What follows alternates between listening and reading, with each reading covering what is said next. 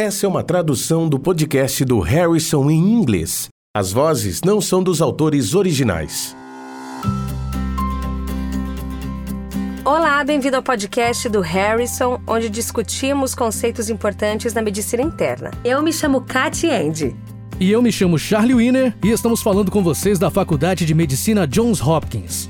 Bem-vindos ao podcast do Harrison. O caso de hoje é um jovem de 19 anos com hemóptise. Vamos à questão. Jonas é um estudante universitário de 19 anos de idade com uma história conhecida de fibrose cística. Enquanto estudava para as provas de final de semestre, subitamente começou a tossir, expelindo grandes volumes de sangue vermelho vivo. A equipe de pronto atendimento é chamada rapidamente e o transfere para a emergência do hospital universitário onde você trabalha. A pressão arterial sistólica é de 70 milímetros de mercúrio, a frequência cardíaca de 145 batidas por minuto, a saturação de oxigênio de 85% em ar ambiente e os movimentos respiratórios estão acima do normal em 40 batimentos por minuto. Ele mal consegue falar frases com três palavras, parece pálido e está em sofrimento respiratório evidente. A ausculta dos pulmões revela ruídos respiratórios diminuídos no hemitórax direito com bons movimentos respiratórios à esquerda. Uma radiografia torácica de emergência demonstra opacificação densa no pulmão direito. Cat, quais as suas considerações iniciais? Vamos lá. Nesse caso, estamos discutindo um homem de 19 anos de idade com fibrose cística, que é um distúrbio autossômico recessivo devido a uma mutação no gene CFTR. Isso resulta no transporte anormal de cloreto e sódio através do epitélio secretor e é diagnosticado com teste do suor e teste genético. As principais complicações são problemas respiratórios, mais frequentemente infecções, mas a bronquiectasia é muito comum e também pode ser complicada por sangramento. Nesse caso, nosso paciente apresenta hemióptise de grande volume com risco à vida. O quadro é de choque hemorrágico com hipotensão, taquicardia e hipoxemia. O exame físico e a radiografia torácica também indicam que o pulmão direito é a principal fonte do problema. Então, a questão pergunta qual seria o manejo inicial desse paciente. E temos algumas opções. Todas estão corretas, com exceção de uma alternativa. Vou ler todas as opções primeiro.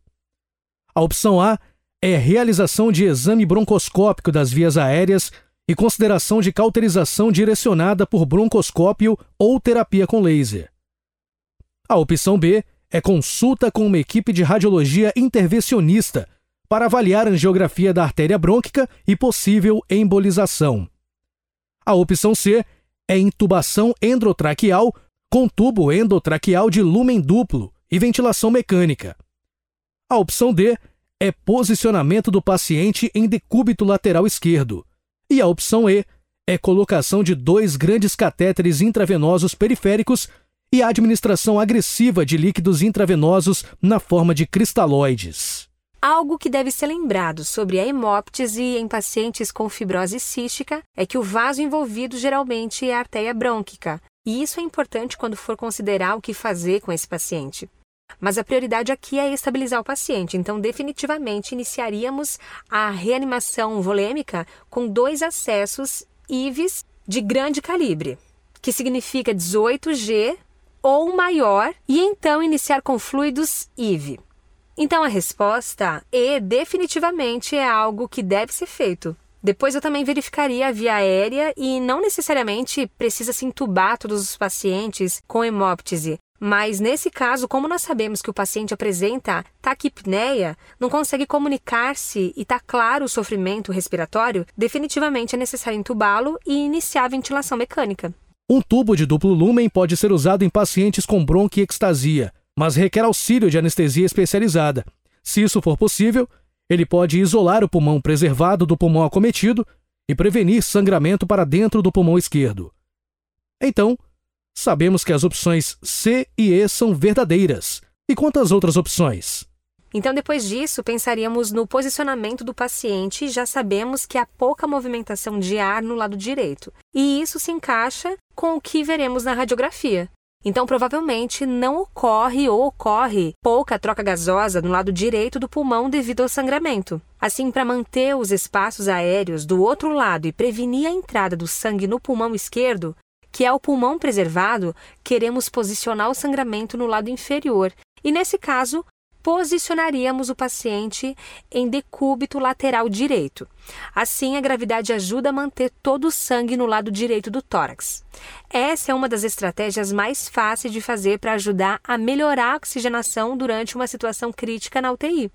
Assim, eu descartaria a opção D.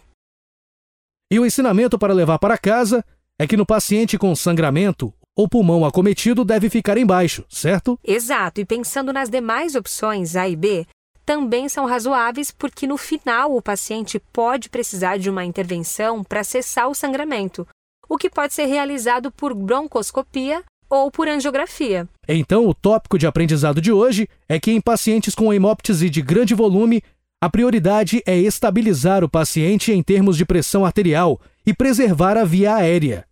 O posicionamento também é importante, já que pode minimizar o envolvimento do pulmão não envolvido posicionando o pulmão acometido para baixo nos casos de sangramento. Para aprender mais sobre esse assunto, leia o capítulo do Harrison sobre fibrose cística ou o capítulo sobre tosse e hemóptise. Muito obrigado.